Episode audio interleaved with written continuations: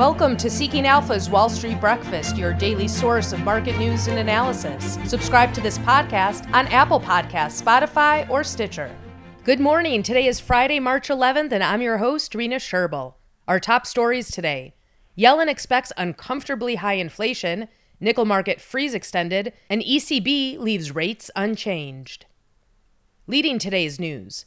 Inflation took a turn for the worse in February as U.S. consumer price growth rose by 7.9%, representing the largest 12 month increase since January 1982. Core CPI, which excludes volatile food and energy and is the Fed's preferred gauge of inflation, even rose 6.4% year over year, according to the Labor Department's Bureau of Labor Statistics.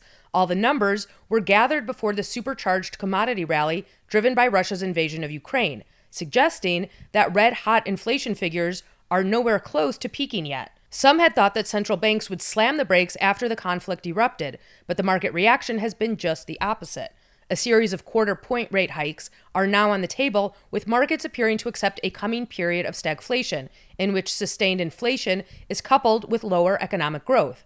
It's a delicate balance for the Fed, as tightening too sharply risks undercutting the economy and possibly triggering a recession. Investors are, in fact, eyeing possible downturns in consumer discretionary spending. Current Chair Jay Powell is under a blackout period before the FOMC's meeting next week, but Treasury Secretary Janet Yellen, the former chair of the Federal Reserve, said, I don't want to make a prediction exactly as to what's going to happen in the second half of the year we're likely to see another year in which 12 month inflation numbers remain uncomfortably high, she said, saying that the Federal Reserve was looking at the data carefully and will take an actionable response.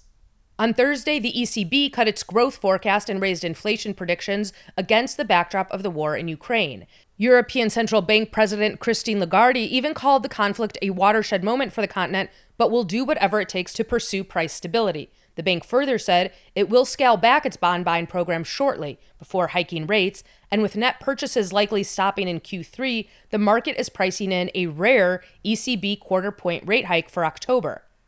ING commented, compared with the latest adjustments to its monetary policy tools in December, this is a slightly more hawkish outcome. Today's decision has brought forward the 20 billion euro per month purchases by 4 months. But compared with the comments at and shortly after the ECB's February meeting, today's decisions are less hawkish than some market participants had expected. The reason for the change of heart is clear. The war in Ukraine has strongly increased the risk of stagflation in the Eurozone. Extremely high energy and commodity prices, potential energy supply disruptions, weaker trade, new supply chain disruptions, and a high degree of uncertainty for both companies and consumers have changed the Eurozone's economic prospects in only a few days. In other market news, the London Metal Exchange will keep its nickel market closed at least until next week, allowing it more time to resolve a crisis caused by the nearly $8 billion loss making trade by China's Tsingshan Holding, the world's largest nickel producer, which had built up a huge short position. Nickel trading has continued in the Shanghai market, where contracts fell on Thursday by the maximum 17% for the second day in a row, indicating that pressure on the market was easing. Sanctioning nickel from Russia, which produces 17% of the world's top grade nickel, would slow the adoption of electric vehicles and hinder the decarbonization of Western economies, according to a new report from Global Data. Since nickel is used in the production of EV batteries, any sanctions placed on Russian nickel will cause EV manufacturing prices to rise further, according to the report.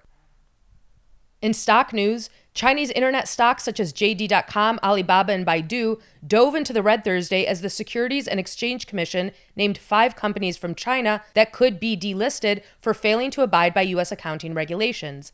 The SEC said Yum China Holdings, Zai Lab, ACM Research, and Hutchmed have all been cited for not adhering to the Holding Foreign Companies Accountability Act.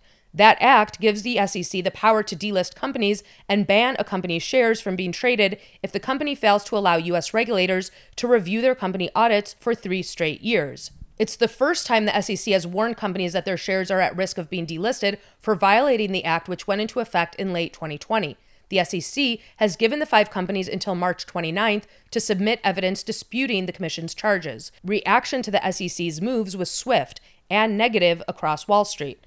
Afternoon trading saw Yum China shares fall 50%, ACM fell 25%, and Hutchmed was down by a relatively mild 8%. The actions reverberated across Chinese internet companies as even those not mentioned by the agency were battered by investors. Alibaba fell 9%, Baidu gave up just under 7%, and Didi Global shares dove more than 10%. The KraneShares CSI China Internet ETF, KWEB, dropped by more than 9%. Even internet e commerce retailer JD.com, which reported solid quarterly results, was not immune to the Chinese stock sell off as its shares fell early and remained down by about 18% mid afternoon on Thursday. The Russian industry minister announced Thursday that Russia has decided to temporarily suspend fertilizer exports after Putin said we don't want to have such price rises on the Russian food market. The announcement comes a week after a statement from the Russian Trade Ministry said the ministry had to recommend Russian producers temporarily suspend export shipments of Russian fertilizers until carriers resume rhythmic work and provide guarantees that Russian fertilizer exports will be completed in full. U.S. fertilizer stocks like Mosaic, CF Industries, CVR Partners, and Nutrien have all been on a tear, as relatively cheap U.S. natural gas has given domestic suppliers a significant cost advantage over European and Asian competition. CF Industries CEO recently said that fertilizer reserves are as low as we've ever seen, raising concerns over availability of supply in the event that China and Russia continue to restrict exports.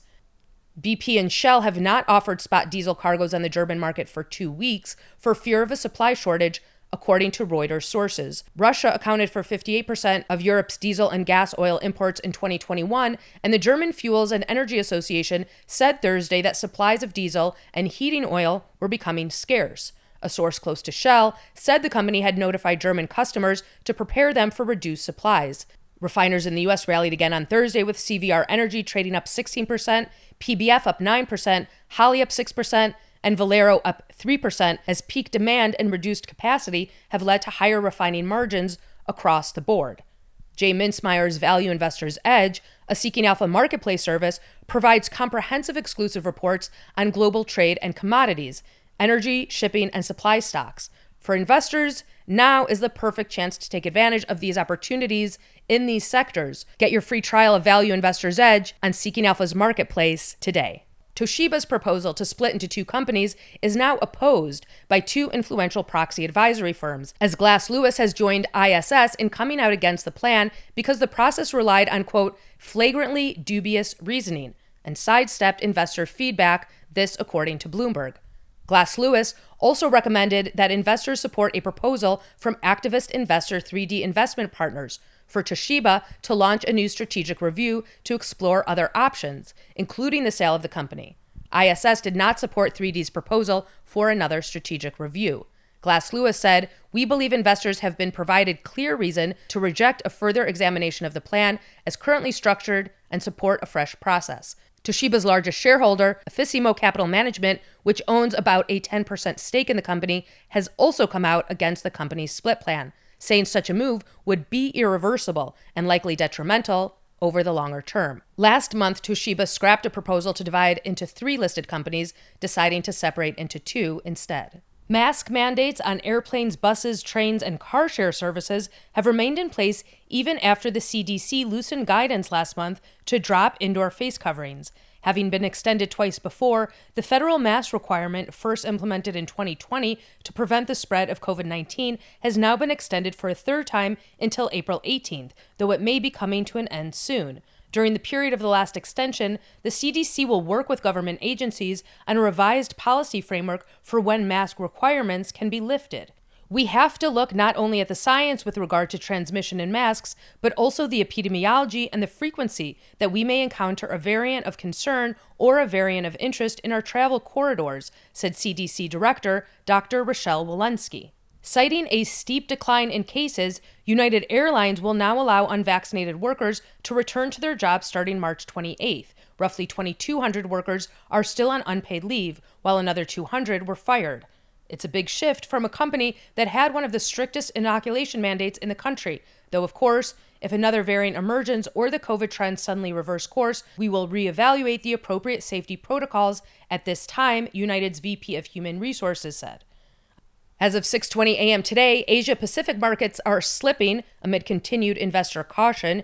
European markets climbed a bit higher on Friday as global investors assessed soaring U.S. inflation and a hawkish surprise from the European Central Bank while continuing to track developments in Ukraine. European futures are mixed. Look for President Biden to add on to the mother of all sanctions today, calling for an end to normal trade relations with Moscow. The decision, which will be taken along with the EU and G7 countries, will revoke Russia's most favored nation status, clearing the way for increased tariffs on imports. Russia sells about a third of its exports to the EU, compared to about 5% for the US, according to data from the IMF. Stock index futures are higher Friday, popping right after a headline that indicated that progress might be made with Russia Ukraine talks. Vladimir Putin says there are positive shifts in talks with Ukraine, Russian news agency Interfax reported, according to Bloomberg. The move in equities is indicative of a jittery market reacting to every headline. Futures had been in positive territory already though. From a technical standpoint, the S&P 500's defense of the 4200 level in yesterday's trading was encouraging. WTI crude pared gains but is up over $107 per barrel. Rates moved higher, the 10 year Treasury yield erased losses and is flat at 2.1%, and the VIX moved below 30. Looking to economic data, the University of Michigan's preliminary measure of March consumer sentiment arrives shortly after the start of trading. Economists are looking for a dip to 61.4. That concludes today's Wall Street Breakfast. Thank you for listening. For the best investment analysis and news on the web, go to seekingalpha.com. Subscribe to this podcast on Apple Podcasts, Spotify, or Stitcher. You can sign up for our other podcasts, the Cannabis Investing Podcast and Marketplace Roundtable Podcast on those platforms as well. Have a wonderful day.